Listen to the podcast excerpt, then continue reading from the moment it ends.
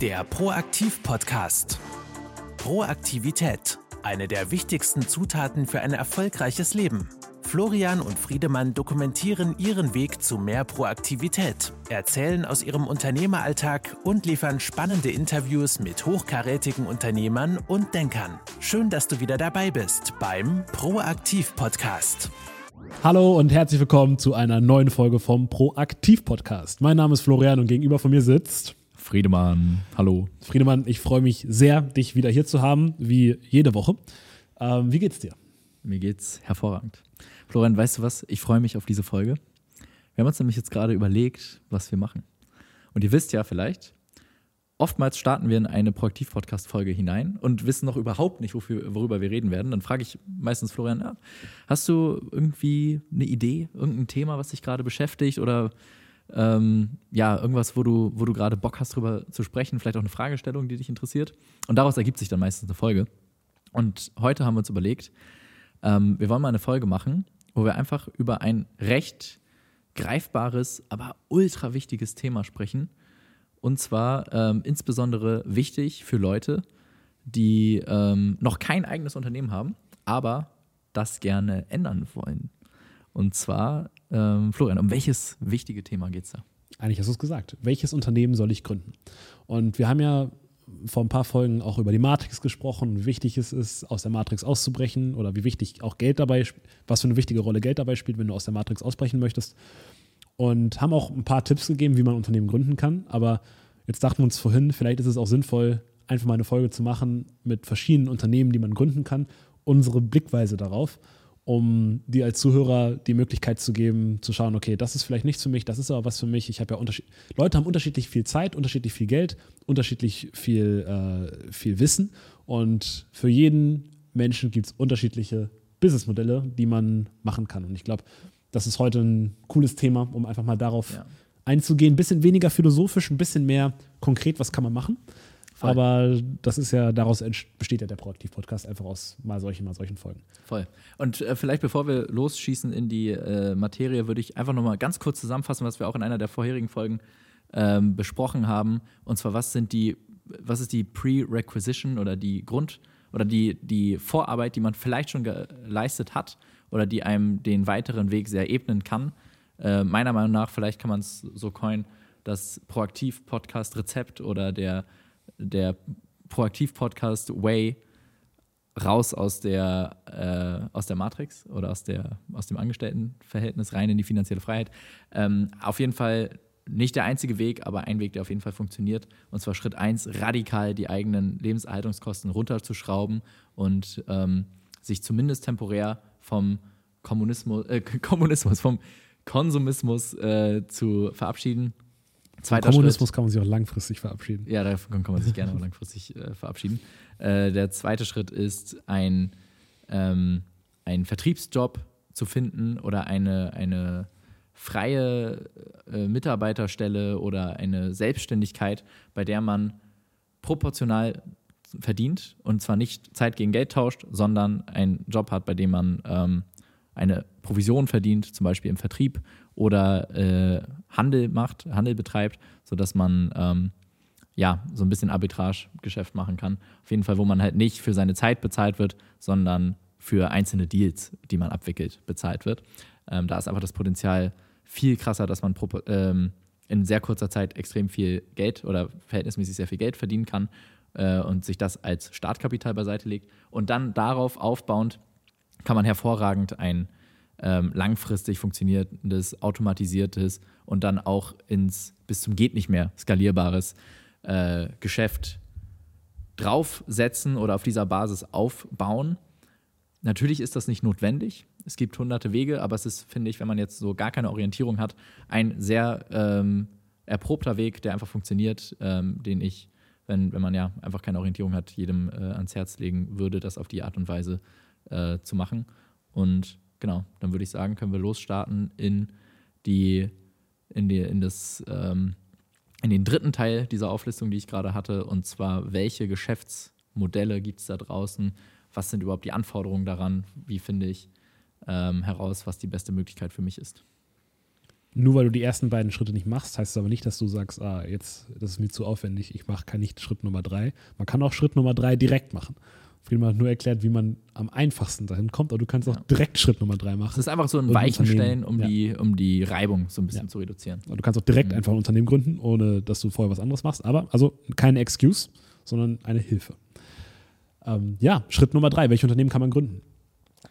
Ähm, vielleicht können wir erstmal definieren, was sind eigentlich die Eigenschaften, die wir uns gerne von einem Unternehmen wünschen, was uns, was wir jetzt nicht so als nur als Stepping Stone machen, sondern tatsächlich langfristig in unserem Asset-Portfolio haben wollen oder, oder in unserem eigenen Unternehmensportfolio. Vielleicht bauen wir noch weitere Unternehmen später auf. Vielleicht ist das äh, nicht das Einzige, was wir langfristig haben, aber wir wollen jetzt mal davon ausgehen, wir bauen es auf, damit es bleibt. Und ähm, der erste Punkt, der mir dazu auffällt, ist schon mal, dass ich ähm, Ein, meine Zielgruppe auf eine Art und Weise erreiche, die mir keine Schranken gibt oder in der Skalierung. Also, dass ich nicht begrenzt bin in meiner Skalierung. Ergo, ganz klar, es muss irgendwas mit dem Internet zu tun haben. Finde ich gut. Ein anderer Punkt ist, die Anfangsinvestition darf nicht allzu krass sein. Das kann nicht sein, dass ich ja. Immobilien, das kann nicht sein, dass ich auf einmal mit hunderttausend Euro anfangen muss. Ähm, auch wenn andere Leute sagen, ja, Immobilien kann man auch mit null Euro machen. Es, Immobilien ist ein Rich Man Game oder ein Rich Woman Game. Aber auf jeden Fall, egal ob du Mann oder Frau bist, wenn du arm bist, hast du da nichts verloren. ähm, dann ein anderer Punkt, wie hoch ist die Marge? Wenn du sagst irgendwas mit Internet, dann ist die Marge typischerweise sehr hoch. Und dann noch ein sehr wichtiger Punkt, wie, wie skaliert es? Ska- habe ich einmal, muss ich einmal einen Kunden akquirieren und kriege dann jeden Monat Cash? Oder muss ich pro Cash-Einheit, die ich kriege, immer neue Kunden akquirieren? Mhm. Das finde ich auch wichtig.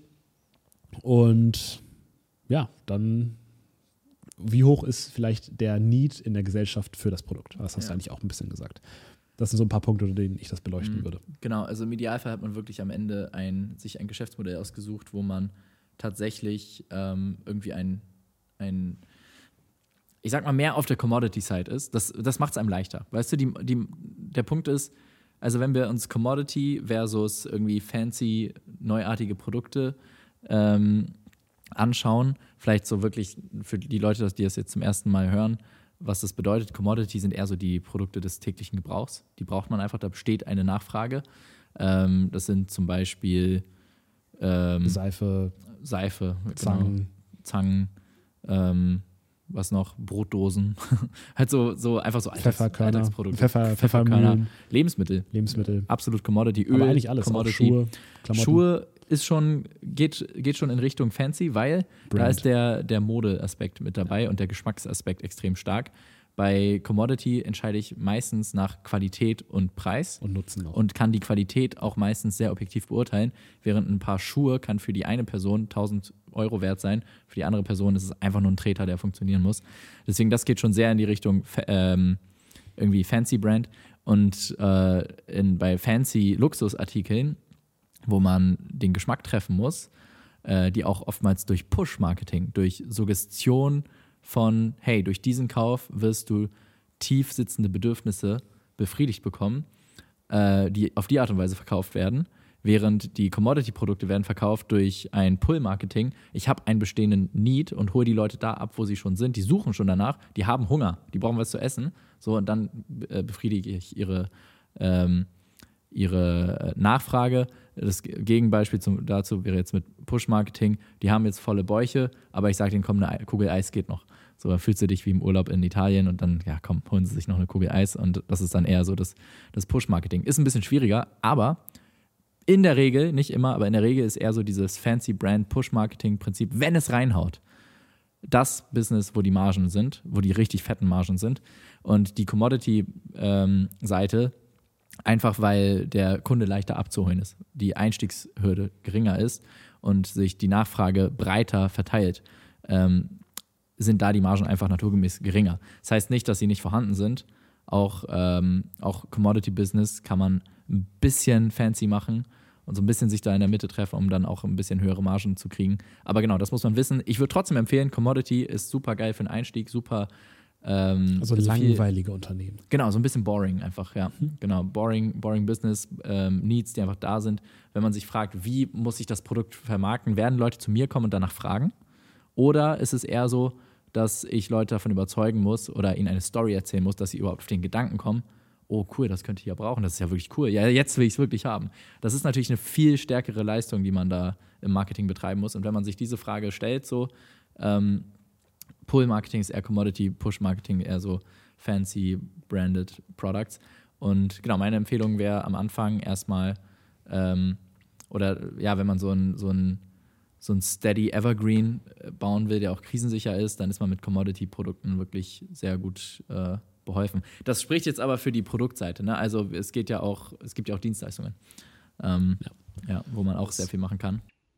Hey Leute, ich bin's, Friedemann vom Proaktiv-Podcast. Kurze Ankündigung, ähm, falls ihr es noch nicht mitbekommen habt, den Proaktiv-Podcast gibt es jetzt auch auf YouTube und da brauchen wir eure Unterstützung. Also schaut da gerne einmal vorbei. Uh, lasst uns ein Like da bei uh, eurer Lieblingsfolge und klickt auf den Abonnieren-Button und auf die Glocke und uh, unterstützt uns damit, unseren YouTube-Kanal hochzuziehen und bleibt natürlich auch immer informiert über die neuesten Folgen. Vielen Dank und jetzt geht's schon weiter mit der Folge. Vielleicht, ich, ich versuche mal so ein paar Wege zu skizzieren, die man gehen könnte. Und dann kannst du als Zuhörer und Zuhörerin schauen, ja, das klingt nach mir, da habe ich Lust drauf. Und der erste Weg ist, das haben wir in der Matrix-Folge auch kurz angesprochen, der, die, die Grundphilosophie hinter jedem Business ist Angebot und Nachfrage. Wie haben wir beide unser Unternehmen gegründet? Wir haben geschaut, wo ist eine hohe Nachfrage, aber ein richtig schlechtes Angebot. Und haben wir das Angebot einfach verbessert und haben die Nachfrage abgegriffen. Und das klingt super simpel, aber so funktioniert Unternehmertum. Und viel mehr muss man in einem B W L-Studium auch nicht lernen und dann kann man schon loslegen. Ja. Das heißt, Wie kann ich, wie kann ich mich da irgendwie positionieren? Und eine Sache, über die wir gesprochen haben, ist, geh in deiner Stadt an zu jedem Shop, zu jeder Apotheke, zu jedem Klamottenladen, zu jedem Café und frag die, was ist im Bereich Internet, weil Friedemann meint ja, es soll skalierbar sein, deswegen muss es irgendwas mit Internet zu tun haben, was ist im Bereich Internet euer Problem? Dann schreibst du dir diese Liste auf, nachdem du alle hundert äh, Läden in deiner Stadt abgeklappert hast, gehst du äh, nach Hause, guckst dir die Liste an, sagst, oh, der hat Probleme damit, Kunden zu kriegen in sein Café. Der hat Probleme damit, seine Produkte zu verkaufen. Der hat Probleme damit, äh, seine Brand auf Instagram aufzubauen. Und irgendwann machst du einfach so Buckets, okay, was sind die Probleme, die alle gemeinsam teilen oder die meisten Leute gemeinsam teilen? Und dann höchstwahrscheinlich, was auch immer deren Problem ist, du kannst es noch nicht lösen. Aber zwischen dir und der Lösung steht eine Sache und das ist YouTube. Und das, ist YouTube. Das, heißt, ja. das, heißt, das klingt jetzt richtig, richtig äh, simpel und f- vielleicht ist es bei dem einen oder anderen auch noch nicht mental so angekommen und vielleicht auch ein bisschen lächerlich zu sagen, ja, ich äh, basiere jetzt das Wissen oder ich hole mir das Wissen, das ich brauche, um eine Firma aufzubauen von YouTube. Ja. Weil man, YouTube hatte ja auch lange Zeit einfach so diesen Katzenvideo ähm, äh, Ruf. Und ähm, genau, aber es ist tatsächlich so, es gibt extrem hochwertigen Content auf YouTube, um äh, sich jede Fähigkeit anzueignen, die man irgendwie im Online-Marketing, im äh, Unternehmensgründung und so weiter braucht. Also da, ja, es ist ein endloser Ressourcenpool, an dem man sich bitte bedienen sollte. Und du hast das letzte Mal auch richtig gesagt, du brauchst noch nicht mal einen Kurs. YouTube reicht. Ja. Und das ist Matrix-Denken, zu denken, ah, ich kann doch nicht mal Unternehmen auf YouTube aufbauen. Wir haben unser Unternehmen auf YouTube aufgebaut. Ja. Muss man ehrlich sagen. Voll, wir hatten nie einen Videokurs, wir haben uns nie, nie einen Kurs ja. gebucht. Mhm. Ja. Und sind jetzt erfolgreicher. Wir sind erfolgreicher als alle unsere Freunde, die jemals ein Coaching äh, gebucht haben. Mhm. Zumindest alle die, mit denen wir uns gestartet haben. Also das Ding ist, ein Coaching sich zu buchen, das kann durchaus sinnvoll sein, wenn man es als, ein, als eine Ressource betrachtet in seinem schon unternehmerisch ausgereiften Mindset, wie man Probleme angeht. So, okay, ich hole mir jetzt die Expertise als Coaching jetzt irgendwie dazu. Aber sage ich mal, alles auf das Coaching zu verlagern, das ist eigentlich Prokrastination und zwar eine ganz schön teure. Eine teure Prokrastination. Das ist eine hervorragende Zusammenfassung. Na gut, aber jetzt, ich habe die Probleme und ich suche nach der Lösung. Ich gehe auf YouTube und bilde mich für die nächste Woche weiter.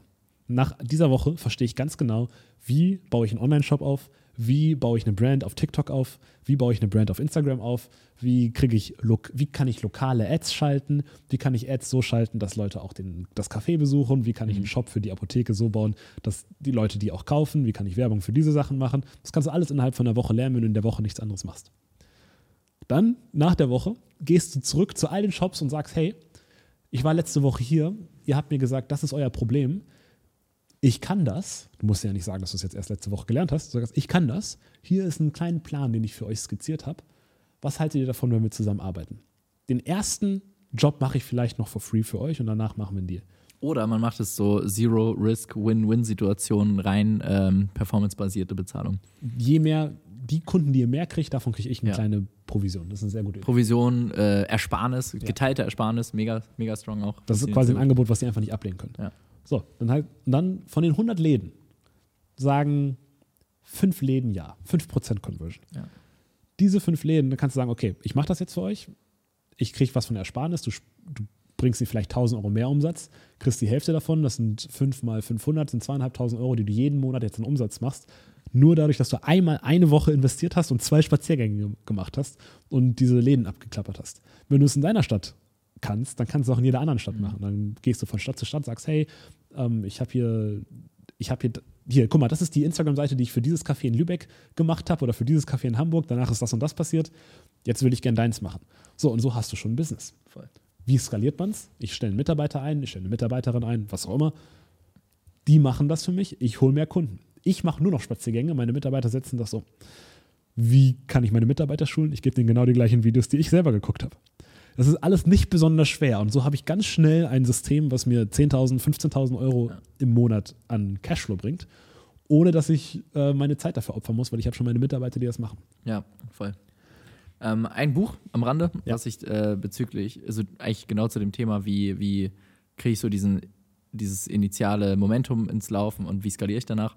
Ähm, das Buch hundert Million Dollar Offers hm, von Hormozi. Alex Hormozi. Richtig geil. Ist sogar, glaube ich, kostenlos, wenn man es sich auf Kindle zieht. Wenn man äh, es gedruckt haben will, dann kostet es, glaube ich, einen Dollar oder so. Ähm, ja, also das lohnt sich auf jeden Fall so als eine weitere Ressource. Da kannst du auch nicht dein, dein ganzes Unternehmer, deine ganze Unternehmerkarriere drauf basieren, aber als eine Ressource bezüglich Marketing, Alex Hormozi, ja. richtig geiles Buch. Aber mag es ja nicht, das Buch nur zu lesen, um dann zu denken, du hast schon was geschafft. Du musst danach auch was machen. Ja. Genau. Okay, also wir haben vorhin ja noch so ein paar Kriterien festgelegt, wo wir sagen, ey, ähm, das wäre schön. Da muss man sagen, ähm, was zum Beispiel, du hattest ja nochmal ähm, Revenue Stream äh, angesprochen in so einem Agency-Based Business. Wenn du jetzt denk, sagst, okay, hey, geil, ich möchte das mal ausprobieren ähm, und äh, ich sehe jetzt gerade super großer Bedarf bei allen Unternehmen vor Ort, wenn äh, dass die alle irgendwie was im Bereich Online jetzt machen oder ihre Online-Präsenz optimieren, ihre Marketing-Kampagnen ähm, optimieren oder vielleicht auch erstmal aufstellen, wenn die noch keine hatten, äh, weil die sonst in den nächsten drei bis vier Jahren komplett abgehängt werden. Da ist jetzt ein riesiger Markt. Wenn du da reingehen willst, da ist halt auch das Geile. Du hast, also es ist im Grunde genommen, der Markt ist auf deiner Seite. Das heißt, du kannst auch äh, Dealstrukturen aufsetzen, die sehr in deiner Favor sind. Das heißt, man kann, wenn man die ersten Kunden einfach schnellstmöglich gewinnen möchte, kann man diese non-negotiable oder diese non, äh, No-Brainer-Offers machen, die so geil sind, dass sie einfach äh, absurd sind abzulehnen.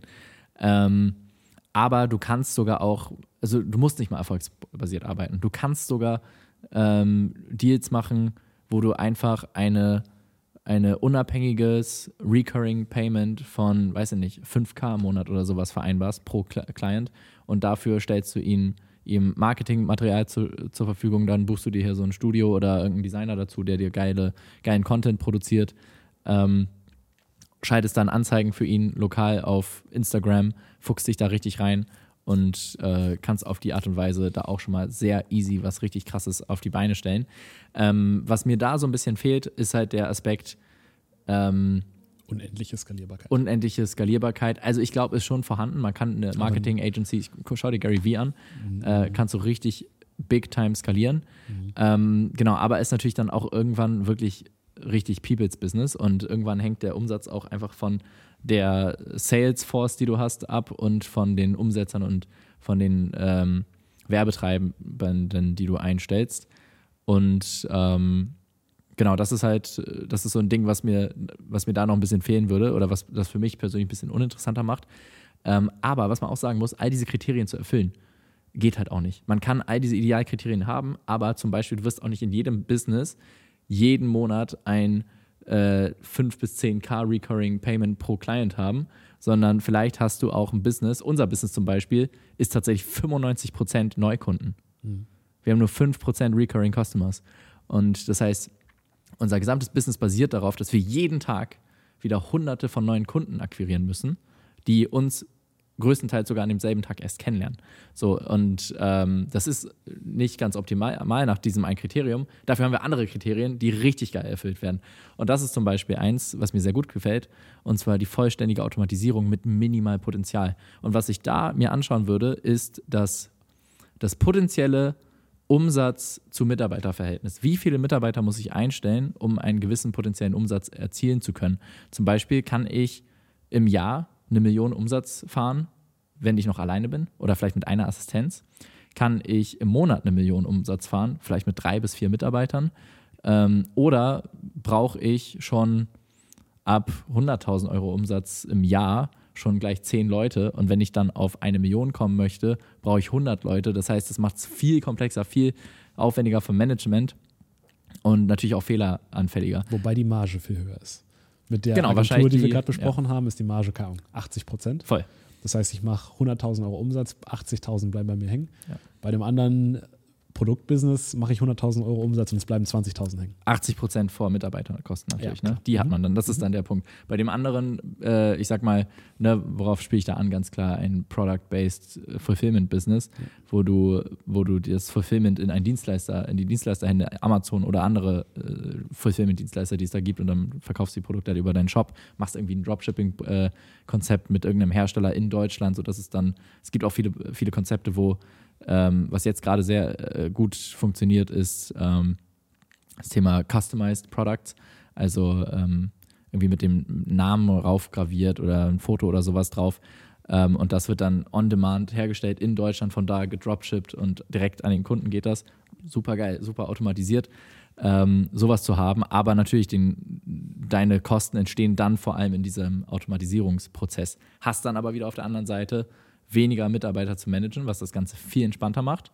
Aber man muss natürlich auch sagen, wenn du, hey, wenn du Bock hast auf die Challenge, einen Laden zu haben, wie ähm, eine Agency zu haben, die hundert Mitarbeiter hat, oder sagen wir auch nur zehn oder zwanzig oder dreißig Mitarbeiter, das ist natürlich auch eine Mindset-Aufgabe und eine, ähm, eine Führungsaufgabe, die einen, einen richtig krass zum Wachstum zwingt, ähm, wenn du diese Leute führen musst. Aber du hast dann wiederum, muss man aufpassen, dass man da wirklich sehr, sehr, sehr, sehr, sehr genau die Leitlinien des, des äh, sauberen Unternehmertums befolgt, sodass man dann nicht in die Selbstständigkeit, in, die, in das eigene Hamsterrad abrutscht und man selber am Ende achtzig Stunden arbeitet und man nicht mal in der Lage ist, mal drei Wochen spontan einfach freizunehmen, sondern ähm, ja, dass dann der Laden quasi zusammenbrechen würde, dass man nicht das Alltags-Tagesgeschäft zu krass abhängig wieder von sich selber macht. Das sind immer so Sachen, die muss man abwägen.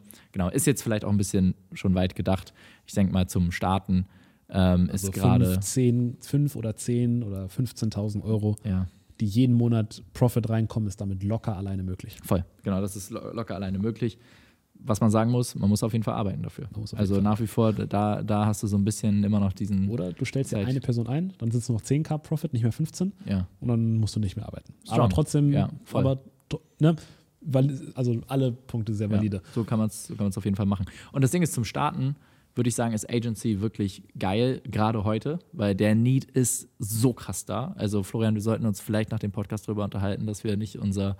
also ein, eine weitere Firma in dem Bereich starten. Vielleicht, wenn irgendjemand hier das hört und Bock hat, da eine Corporation zu machen, auf jeden Fall äh, melden. Ähm, und also der Need ist echt riesig. Und was halt der, der Vorteil ist, du brauchst halt nicht dieses krasse Startkapital. Ne? Und wenn du jetzt, ich sag mal, ein E-Commerce-Business startest, dann musst du ja halt Ware vorfinanzieren.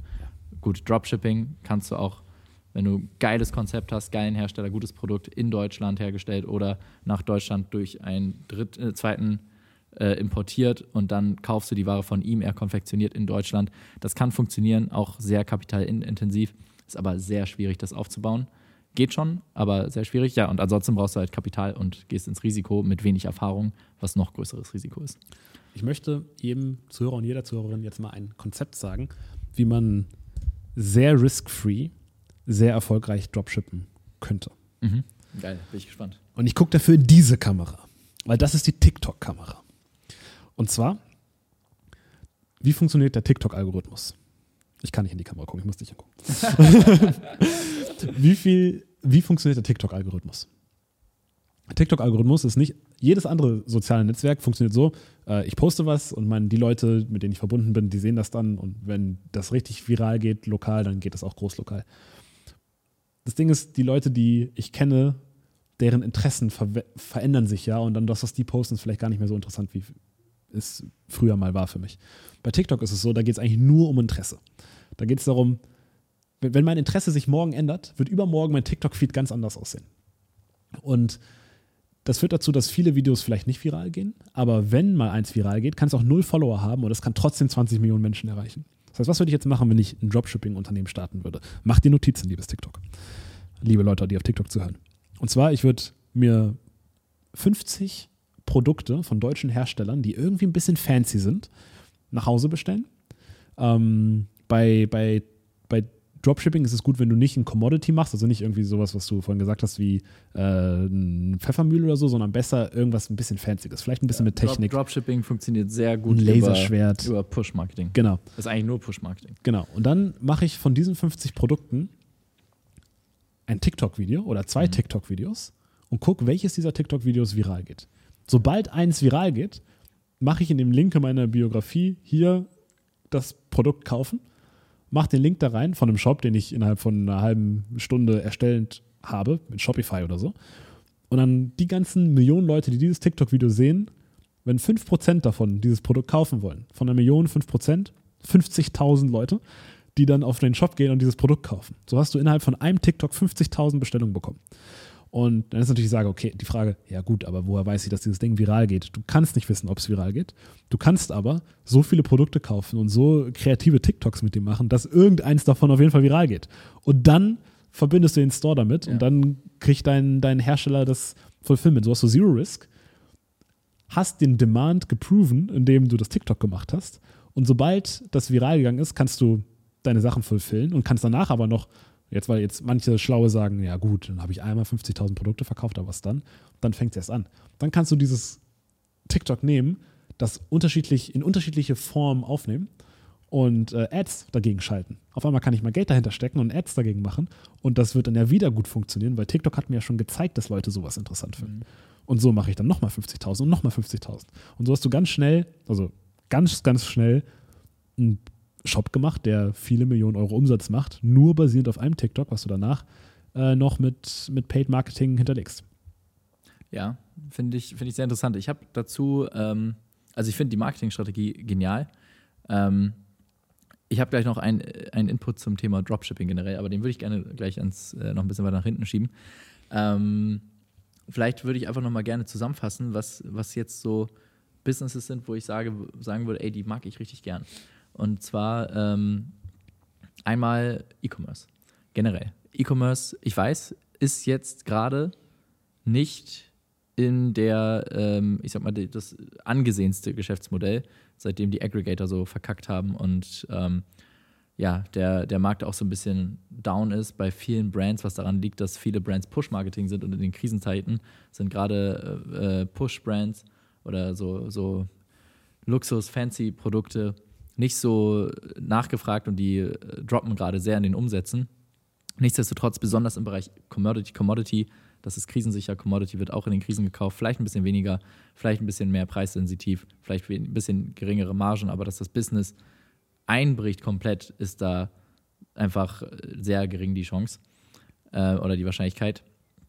Und äh, deswegen Commodity-based E-Commerce-Business finde ich sehr gut auf Amazon oder auch auf dem eigenen Shop oder auf anderen Marketplaces. Ähm, Agency finde ich auch richtig gut, weil du brauchst einfach kein Startkapital. Du kannst, wenn du ein bisschen Beziehungsfähigkeit hast, Kommunikationsfähigkeit hast, ähm, kannst du eigentlich nur mit deinem, mit deinem äh, Mund als Werkzeug, indem du ganz viel von Tür zu Tür läufst und quatscht oder rumtelefonierst, E-Mails schreibst, ähm, mit, mit Leuten irgendwie aus deiner Stadt, so ein bisschen wie bei Undercover Billion ja auch, bei der Serie, wer das nicht geschaut hat, wenn man mal eine Serie guckt, dann ist das echt eine ganz coole Serie, ähm, wo man einiges lernen kann und wenn man einfach sich mit den Problemen der Local Businesses ähm, äh, auseinandersetzt, in der Regel wird man ganz schnell merken, okay, die wollen alle online mehr Präsenz haben, alle ihre Online, ihr Online-Marketing ausbauen, finde ich sehr strong, deswegen so dieses Agency, gerade dieses Online-Marketing-Agency Modell finde ich richtig gut, aber auch weitere Agencies, wenn man irgendwelche Special Skills hat, wie zum Beispiel im Designbereich oder sowas. Du kannst, hast ein gutes Auge für Design, kannst gut einschätzen, was ist gutes Design, kannst gut Leute auswählen, die designen. Dann kannst du dir da auch ganz schnell eine coole Agency aufbauen oder eine Customer Support Agency, whatever. Da gibt es viele Bereiche, extrem kapitalintensiv, äh, in, ähm, in, in, unintensiv. Unintensiv, ja. Und ähm, ja, kann aber gleichzeitig sehr äh, erfolgreich sein. Und ich mag alle Businesses, die irgendwie kreativ sind, wo man eine Edge hat. Zum Beispiel eine interessante Software. Wenn man zum Beispiel merkt, okay, ich habe irgendwie die Edge dadurch, dass ich aus irgendeinem Grund Expertise in einem gewissen Fachbereich habe oder einfach viele Leute aus diesem Bereich kenne und ich kenne deren Probleme. Ähm, oder ich weiß nicht, ich habe selber in der Branche lange gearbeitet ähm, das, und ich kenne mich da irgendwie aus. Ähm, dann da zum Beispiel eine schlaue, einfach vereinfachende Softwarelösung. Vielleicht ist das auch am Anfang wirklich ein sehr, sehr simples Produkt, das einfach so ein kleines Problem, aber für viele Leute löst. Das kann sehr gut funktionieren. Danach baut man peu à peu aus und baut, fügt irgendwie neue Features hinzu. Ähm, solche kreativen Sachen, die man nicht so out of the box rausnehmen kann, wo man nicht sagt, okay, du musst jetzt hier auf Amazon gehen und da äh, irgendwie äh, irgendeine Software rüberlaufen lassen, damit du die Verkaufszahlen siehst und dann so ein bisschen so dieses eins zu eins Rezept, ähm, was muss ich machen, um äh, erfolgreich zu werden, sondern überall da, wo du deinen Kopf selber anstrengen musst, bis kreativ wirst, die fundamentalen Prinzipien von Business verstanden hast und irgendwie eine Edge hast, einen Vorteil über, gegenüber anderen. Zum Beispiel, du verstehst, was ist das Problem in einer bestimmten Branche. Kein anderer kennt dieses Problem. Deswegen hast du faktisch keine Konkurrenz, baust irgendeine coole Software und äh, kannst diese Software dann äh, als Abo-Modell an deine Kunden ver- verkaufen und kannst dieses Software-Unternehmen vielleicht irgendwann später an Microsoft oder so verkaufen als ein eine Subbrand, die noch irgendwie mit reinbauen. Wie baue ich die Software, wenn ich nicht weiß, wie ich programmieren kann? Ja, das ist dann auch wieder Beziehungsfähigkeit. Und zwar äh, im Grunde genommen Leute begeistern zu können von der eigenen Idee, sie zu beteiligen im Worst Case, aber nicht immer muss man sie beteiligen. Viele Leute sind auch happy damit, für einen zu arbeiten, wenn sie dich cool finden, wenn sie die Idee cool finden, später bezahlt zu werden, wenn es läuft, das Risiko reinzugehen. Weil, weißt du, die Leute, die möchten Sinn haben. Und wenn sie selber sich den Sinn nicht trauen, in ihr Leben zu holen und dann merken sie, ey, da ist jetzt mal jemand, der traut sich mal was und der hat da richtig Bock drauf und brennt dafür und nimmt es richtig ernst. Und dann sehen die Leute auch ganz schnell ihre eigene Gelegenheit dahinter und sind dann doch auch mehr bereit, mehr Risiko einzugehen, als man vielleicht so vermuten würde. Und ich meine, wenn es gar nicht funktioniert, dann kann man immer noch partnern mit jemandem, der Expertise mit reinbringt, wie zum Beispiel ein Programmierer, dass man dann halt einen fifty-fifty-Deal oder siebzig-dreißig oder sowas macht. Hey, ich habe kein Geld, ich kann dich nicht bezahlen, ich habe diese Idee, findest du die Idee gut? Er sagt ja, ja. Okay, ich biete dir an, fünfzig Prozent an der Firma kriegst du, du machst die, äh, du machst die Software, ich mache das Marketing, ich mache genau. das Businessmäßige, ich gründe die Firma, bla bla bla. Und dann haben wir einen Deal. Voll. Mhm. Also, ähm, gerade solche Ko- Kooperationen, also ich bin eigentlich immer nicht so der riesige Fan jetzt von Partnern mit Leuten, äh, rein aus Kompetenzgründen, ähm, auch aus Kapitalgründen in der Regel, finde ich nicht so super, nur aus Kapitalgründen ein bisschen abgeben, so, das ist schon wieder eine andere Sache. Naja, aber wenn man es macht, dann ist es mal sehr gut, wenn man eine Hardskill und ein Softskill miteinander vereint. Zum Beispiel das Hardskill Programmieren mit dem Softskill mit Leuten klar äh, oder mit Leuten kommunizieren können und Beziehungen ähm, führen und aufbauen können. Und ähm, was im Grunde genommen, das eine ist Product, das andere ist Vertrieb. Das sind so Synergien, die ergänzen sich sehr gut und dann kann das durchaus funktionieren. Ist die Wahrscheinlichkeit auch sehr hoch, dass es ähm, dann nicht irgendwie an irgendwas scheitert, weil man einfach wirklich sich ergänzende, sehr unterschiedliche Persönlichkeiten hat. Ähm, genau, also das, das würde ich sagen, sind so die, die Bereiche, die, wo ich sagen würde, ey, das ist, das ist richtig geil, da kann man äh, richtig was reißen. Hast du da noch was, was du vielleicht hinzufügen würdest? Nee, das war gut. Ich meine, so- Software finde ich schon ein bisschen schwierig. Aber vielleicht, weil ich es mir selber nicht ja. so krass zutraue, weil das, das sind, also ich, ich habe das selber auch schon mal erlebt, da gibt es viele Baustellen, die man, die man nicht wirklich äh, absehen kann. Aber mhm. wenn du da einen guten Partner hast, ist das eine geile Idee. Ja. Du brauchst einfach vielleicht jemanden, der wirklich Check hat davon. Genau. Und ähm, ja, der, der aber auch gleichzeitig nicht sagt so, ja, äh, du, du stellst dir das alles so einfach vor ja, und in der Regel ist das schwer und dann kommt das und so, sondern nee, jemand, der weiß, ja, es ist schwer, aber der auch trotzdem den Biss hat, es dann gemeinsam mit dir umzusetzen. Und ähm, heutzutage ist, habe ich das Gefühl, Software nicht mehr so schwer. Es gibt viele Baukastensysteme. Ähm, Gerade, ich meine, irgendwie dann kannst du, kannst du zum Beispiel eine Chrome-Extension bauen oder ähm, du kannst, also eine basierend auf ist eine geile Idee. Oder eine Alexa-Skill. Ein Alexa-Skill. Du kannst auf bestehenden Frameworks kannst du Software bauen. Ähm, und, und so dadurch eigentlich so ein bisschen so ein digitales Asset schon fast erstellen, was eigentlich relativ klein ist, vielleicht einfach nur ein kleines Problem löst, aber von vielen Leuten und äh, dann skalierst du da über die Menge. Also es muss jetzt keine, keine bahnbrechende, ähm, kein Asana sein oder sowas, was du da baust, kein Projektmanagement-Tool oder so, sondern da, also für den Anfang kann man auch wirklich was ganz Simples, Einfaches, Punktuiertes erschaffen und ähm, genau, das kann dann schon sehr, sehr gut funktionieren. Gibt es viele Beispiele, die da ähm, ja, sehr durch die Decke gegangen sind und dann peu à peu über die Zeit äh, ausgebaut haben. Ja, es gibt, ich möchte nur einmal kurz einen kurzen Exkurs machen in die neue Art, Mega-Unternehmen zu gründen. Und zwar haben wir in der alten Welt das Verständnis von Unternehmen, von Kunden und von Geld.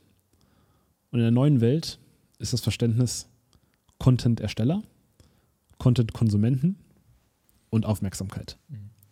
Aufmerksamkeit kannst du irgendwann in Geld verwandeln, wenn du möchtest.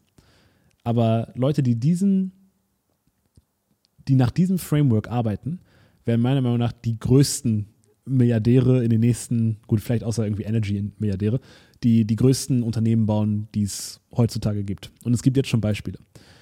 Mister Beast, größter YouTuber, der hat mit seiner Der macht mit seiner Burgerkette McDonald's Konkurrenz. Sein ganzes Imperium, der macht, glaube ich, dieses Jahr hundertzwanzig Millionen Euro Gewinn mit seinem YouTube-Channel und all dem, was er drumherum hat.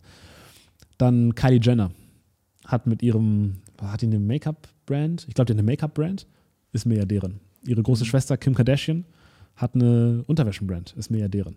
Äh, dann Dwayne The Rock Johnson, ne? Den The Rock, dieser breite Typ, der Schauspieler ist, hat eine Whisky-Marke, ist Milliardär dadurch. Clooney hat auch so eine Whisky-Marke. Ist Whisky auch, on the Rocks, das ist geil. Ja, ist, ja. ist, auch, ist auch Milliardär dadurch. Äh, Reese Witherspoon hat irgendeine Content-Firma gemacht, für neunhundert Millionen verkauft. Mhm. Und so kannst du unendlich, Logan Paul hat seinen komischen Drink da, Milliardär. Andrew Tate, polarisierend as fuck, verdient viele, viele Millionen im Monat durch seine Attention. Und ich glaube, es die neue Art, Unternehmen zu gründen, könnte auch sein, ich erstelle Content um irgendein Thema, was ich spannend finde. Vielleicht hier unser Podcast. So. Dann irgendwann hast du eine Million, hunderttausend, was auch immer, Follower auf, dem, auf deinem Content und dann hörst du einfach zu und sagst, okay, was wollt ihr denn? Mhm. Und dann, oh. Ein Eistee. Ein Eistee. Ja, okay, ein Eistee, das ist, glaube ich, das ist halt, das ist so eine Billow-Variante, ja. um, um seine Marke zu nutzen. Aber weiß nicht, was vielleicht Vielleicht wollt ihr eine Universität, wo wir ganz genau jedes Businessmodell aufdröseln, was es auf der Welt gibt und genau Step für Step sagen, wie man da hinkommt. Mhm. Vielleicht wollt und ihr irgendwelche super krassen äh, Insider ja. reinholen, die äh, die Dinge dort verraten, ja. die man sonst nirgendwo hört, auch nicht auf YouTube oder sonst wo, weil ja. es einfach so secret ist, dass man uns einfach für sich behalten möchte. Vielleicht wollt ihr Community Spaces in jeder Stadt in Deutschland, mhm. wo man sich immer treffen kann und immer for free essen und trinken haben kann. Vielleicht will man Konferenzen überall auf der Welt, was auch immer. Ich weiß es ja nicht. Aber du hast schon die Kunden, die du fragen kannst. Und wir als E-Commerce-Unternehmer wissen ja, das größte Problem ist eigentlich, Kunden zu kriegen. Deswegen sind wir auf Amazon, geben so viel Marge an Amazon ab. Und das größte Unternehmen als jemand, der auch E-Commerce macht, aber nicht auf Amazon ist, da ist es auch, die Kunden zu kriegen. Und dafür muss er Werbung machen. Und das ist alles, das, das manifestiert sich alles in der Zahl C A C, Customer Acquisition Cost. Und die reduziert die Marge gigantisch. Wenn du aber deinen Content kreierst, Follower hast und denen zuhörst, dann brauchst du ja keine Customer mehr akquirieren, weil die dir sagen, was sie wollen. Und die sagen, hey, ich liebe den Content, aber ich würde es richtig geil finden, wenn ich einmal die Woche eine Stunde mit dir telefonieren kann. Und das wäre mir so und so viel wert. Ja, okay, krass, wenn dir das so viel wert ist, vielleicht können wir sowas machen. Und ähm, das ist weniger skalierbar, aber vielleicht sagst du, hey, okay, ich habe so eine große Brand, ich mache vielleicht auch einen Burgerladen, was auch immer. Und das designst du aber alles um die Werte von dir und deinen Zuhörern und deine mhm. Zuhörerinnen. Ich glaube, der Burgerladen wäre es bei uns nicht. Der Burgerladen wäre es safe nicht bei uns. ähm, aber ne, das ist, ich ja, mache jetzt, ich, ich riff einfach nur mal. Voll. Und ähm, ja, das ist, das ist meiner Meinung nach die neue Art, Business zu machen. Und es gibt viele, viele Beispiele, die das schon erfolgreich gezeigt haben. Und es wird in Zukunft noch viel mehr Beispiele geben. Und vielleicht noch, um so einen Makrotrend nochmal zu erklären, der da auch passiert. Was sind die größten Firmen der Welt? Das ist irgendwie Apple, Microsoft, Alphabet. Das sind alles Firmen, die Plattformen bringen und die Milliarden von Usern bekommen haben.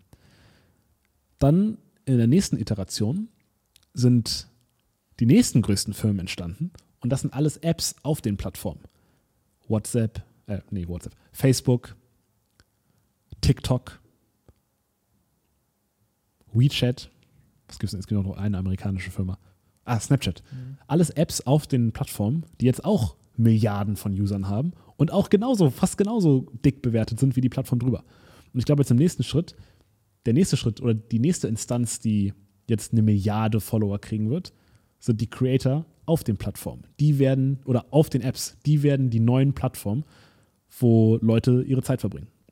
Und jetzt, ich weiß nicht, der größte Creator hat vielleicht hundertfünfzig Millionen Follower, keine Ahnung, aber irgendwann wird er auch eine Milliarde haben und wird dann genauso bewertet werden, wie jetzt irgendwie ein Facebook bewertet ist oder vielleicht sogar wie ein Apple bewertet ist.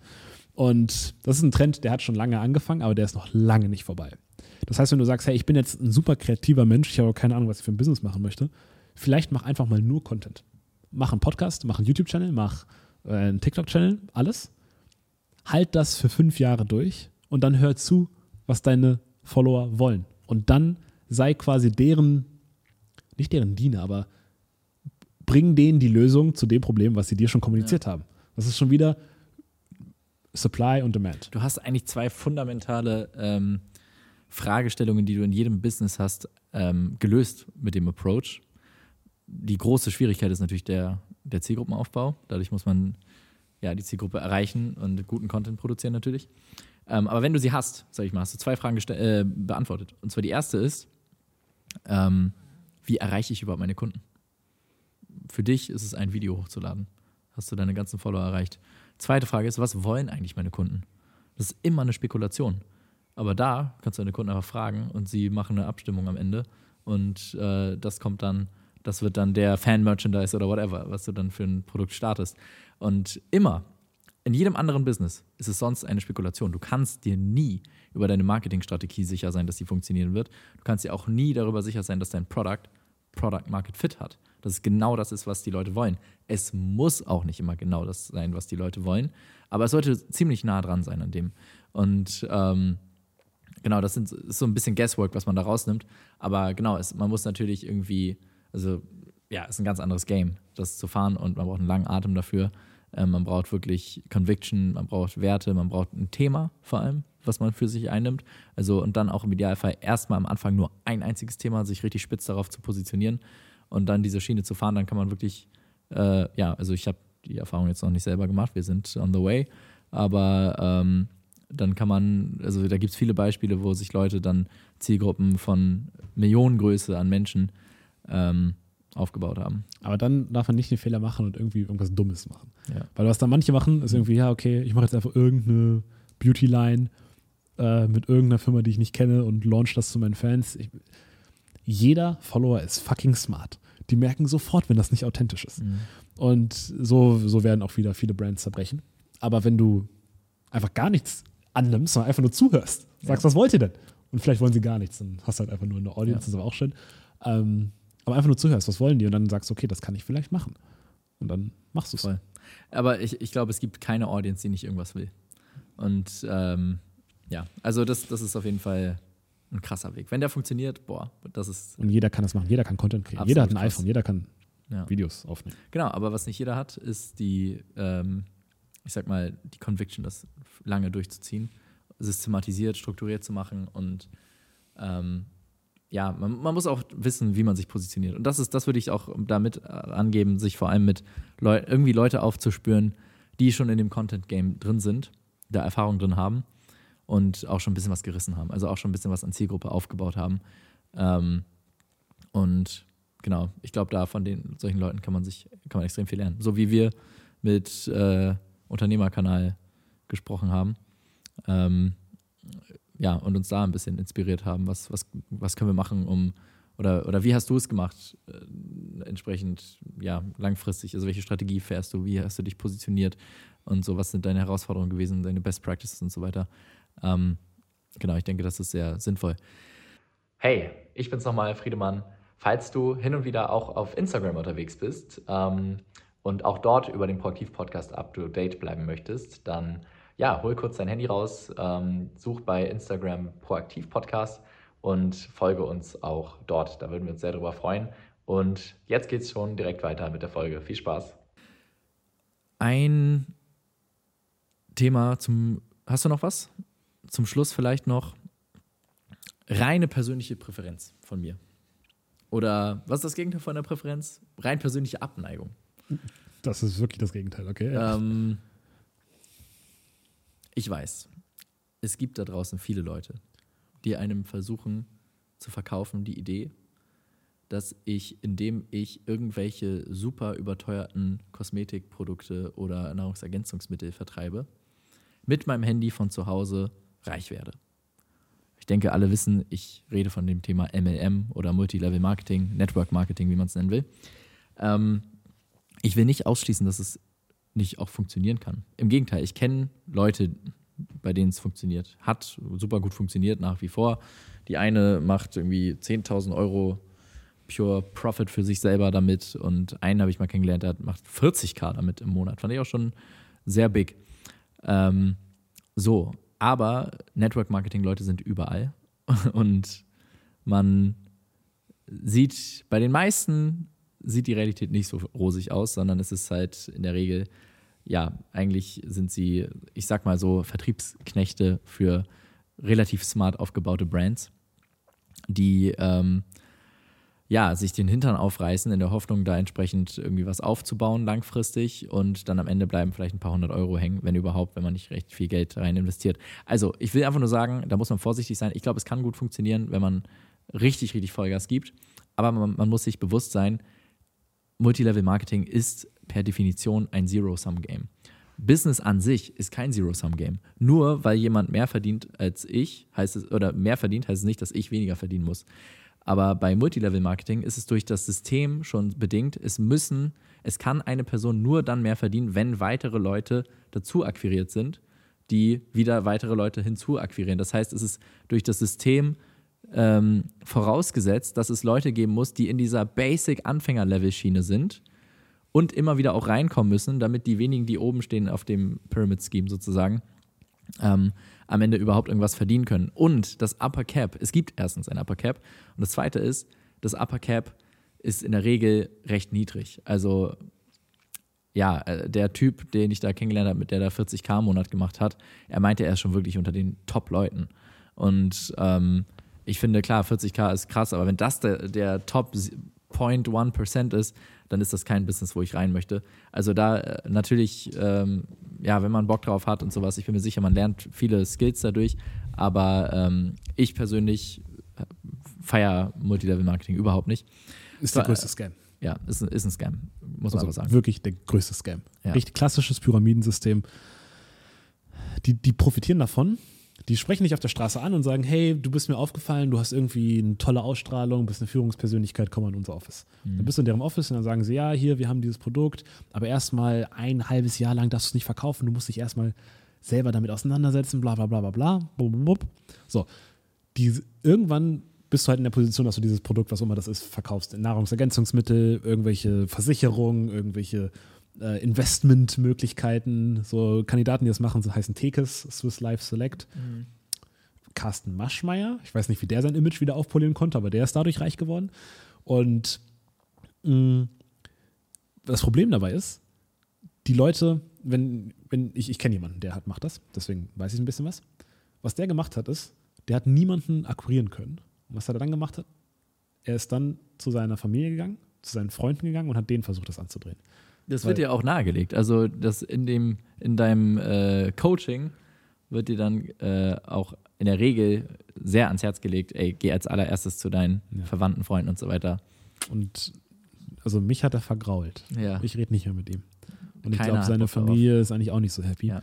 Und das ja. heißt, du distanzierst dich von deiner Familie und die bieten dir halt so ein soziales Gefüge. Die machen Fahrten, die machen Schulungen. Das ist so ein bisschen eine Sekte. Und du trennst dich emotional von all den Leuten, die dir lieb sind und denkst, du bist irgendwie was Besseres oder die verstehen es einfach nicht ganz. Und wir sind Unternehmer und Erfolg und all solche Sachen. Das ist alles Scam. Und ähm, ja, bist dann aber letztendlich da emotional gefangen, weil das ist das einzige, das einzige Umfeld, was dich noch toleriert. Ja. Und wenn dich jemand anspricht, bitte lass die Finger davon. Das ist wirklich, also das ist also Friedemanns größte Abneigung. Ich meine, wenn man es unbedingt wissen will, dann kann man es auch machen. Aber ähm, ja, wenn du mit Scam Geld verdienen willst, ja, kannst du es machen. Genau, also ist im Idealfall einfach, äh, ja, brauchen wir nicht allzu lange drüber reden. Der zweite Punkt, den ich auch noch kurz ansprechen wollte, ist das Thema Dropshipping. Ähm, ich finde Dropshipping schon eine ganze Ecke seriöser. Ähm, allerdings gut gemacht. Also wenn es gut gemacht ist, dann kann es wirklich cool funktionieren, auch langfristig funktionieren, was so ein bisschen die Falle ist. Und ich finde das auch gar nicht schlimm, wenn man das so macht, einfach um anzufangen. Da kann man extrem viel lernen über Marketing und so weiter und so fort. Aber was so ein Problem ist, ist, dass in der Regel so das klassische Dropshipping-Prinzip ähm, darauf basiert, dass man im Grunde genommen eine, eine Sales-Page baut, die über Social Media bewirbt und das Produkt dann erst beim Hersteller in China eingekauft wird und dann ähm, ein paar Wochen braucht, vielleicht auch mittlerweile nur noch sieben Tage oder sowas, bis es dann beim Kunden ankommt. Und ähm, genau, soweit alles fein, geht auch gar nicht anders, weil ich muss ja irgendwie auch sehr viele Produkte testen. Ein sehr erfolgreicher Dropshop, Dropshipper hat mir mal erzählt, dass er in der Regel hundert Produkte testet, für hundert Produkte einen Store baut, bevor er wirklich mal ein Winning Product gefunden hat. So, das heißt, er, man muss, um diese Geschwindigkeit haben zu können, auch einfach, sage ich mal, ähm, sehr schnell her- an Hersteller kommen über AliExpress beispielsweise. So, ähm, wo ich bloß das Problem dahinter sehe, ist, daraus wirklich ein langfristig funktionierendes Business aufzubauen, ähm, ist mit dem Prinzip schwierig, weil die Customer Experience einfach für den Arsch ist. Und du wirst keine Brand aufbauen, der deine Kunden super, super krass dankbar sind, weil du ihnen so viel Wert delivered hast, sondern A, sie müssen auf ihr Produkt ewig warten. Okay, das kann man noch irgendwie erklären, indem man die Story rumbaut, so von wegen super krasse Nachfrage und die, wir haben Lieferengpässe und so und ähm, deswegen, wir haben gerade jetzt die nächste Fabrik erschlossen und deswegen dauert es jetzt so ein bisschen länger, aber hier kannst du dich auf die Liste packen und kriegst nochmal zehn Prozent Early Bird Rabatt und dauert dann aber irgendwie zwei Wochen, bis das Produkt da ist. Das kann man irgendwie rumargumentieren. So, aber zweiter Punkt ist, in der Regel leidet leider einfach die Produktqualität darunter. Äh, dadurch, dass man nicht so viel Fokus setzen kann auf wirklich perfekten Hersteller finden, Produkt ausarbeiten, optimieren, geiles Branding drauf, schöne Verpackung und so weiter. Was oftmals Leute machen, ist, dass sie einfach das Stockprodukt von der Fabrik schicken in der China-Verpackung und zack. Da, damit baut man nicht wirklich eine Brand auf. Das ist geil, um irgendwie so das Ufer oder einfach um zu testen, wie es läuft. Ähm, aber danach muss man irgendwie schnell umschiften können. Dann, wenn man merkt, okay, das Produkt läuft, geil, dann gucke ich vielleicht irgendwie, hier habe ich ein bisschen Proof of Concept, vielleicht finde ich irgendwie einen Kapitalgeber, der mir hunderttausend oder sowas gibt oder vielleicht auch nur fünfzig und äh, damit kaufe ich jetzt zwei Container von dem Produkt ein. Hab's aber dann auf meine Brand gebrandet, habe eine eigene Verpackung, habe das Produkt vielleicht sogar noch ein bisschen angepasst, verändert, habe auf jeden Fall ein hochwertiges Produkt, einen guten, zuverlässigen Hersteller dann in der Zeit gefunden und dann äh, importiere ich's, versende es hier vor Ort mit einem Fulfillment-Dienstleister, der es dann auch mit einer adäquaten Geschwindigkeit versenden kann, äh, wo ich auch guten Customer Support liefern kann und dass die Produkte, Produkte am Ende auch wirklich gut sind. Ähm, Wenn man es kann, das ist leider schwierig, aber es gibt, es geht. Ich habe auch äh, Leute kennengelernt, die es machen. Einen, äh, der es auch aktuell sehr erfolgreich betreibt, kenne ich auch weiterhin persönlich. Und äh, der hat es tatsächlich so, dass er in Deutschland äh, Dropshipping macht. Also nur aus Deutschland, dann hat man halt das Problem mit der langen Lieferzeit nicht. Und ähm, genau, hat, kann vielleicht auch mal vorbeischauen und so ein bisschen ja, noch die Verpackung und das Produkt ein bisschen schöner machen. Aber also ist jetzt nichts, was generell gegen Dropshipping spricht, sondern einfach so ein Punkt, wo man vorsichtig sein muss. Man will ja keine Eintagsfliege aufbauen. Und im Idealfall will ich ein Business haben, was auch weiterhin läuft. Ich baue es einmal auf und es läuft die nächsten zehn Jahre, ohne dass ich allzu viel jetzt verändern muss. Oder ich kann einfach einen Stein auf den anderen setzen, ohne dass der erste Stein wieder wegbröckelt. Und das ist so ein bisschen die Gefahr beim Dropshipping. Man kann es gut machen. Ja, in der Regel so die klassische Art und Weise, wie es betrieben wird, ist eigentlich immer Ich, ich feuere richtig krass durch, dann wird, dann ja, bricht die Nachfrage weg oder die Marke kriegt einen schlechten Ruf auf Facebook und sowas. Ähm, da muss ich mir eine neue Marke, ein neues Produkt überlegen und so machen die Leute dann über die Zeit ihre Case rein. Das funktioniert auch, aber es ist irgendwie auch keine wirklich schöne Business Practice. Ja. Wenn, letzte Frage, wenn du jetzt von vorne starten würdest, von all den Sachen, die wir jetzt besprochen haben, was würdest du machen? Agency. Same. Ja. Geil. Alright. Also, vielen Dank, dass ihr wieder am Start wart. Hat ähm, sehr viel Spaß gemacht. Ja. Geil, wieder Folge. Hier zu sein. Auf Wir jeden Fall auf uns. YouTube abonnieren, die Glocke äh, auch noch klicken und äh, auf Instagram Proaktiv-Podcast, TikTok Proaktiv-Podcast bitte über ein Abo dalassen, auf Spotify ein Abo und eine Bewertung. Haben wir's? Oder irgendwas vergessen? Wir haben alles. Nee, läuft. Super, geil. Vielen Dank, bis dass bald. ihr wieder dabei seid, wart und bis zum nächsten Mal.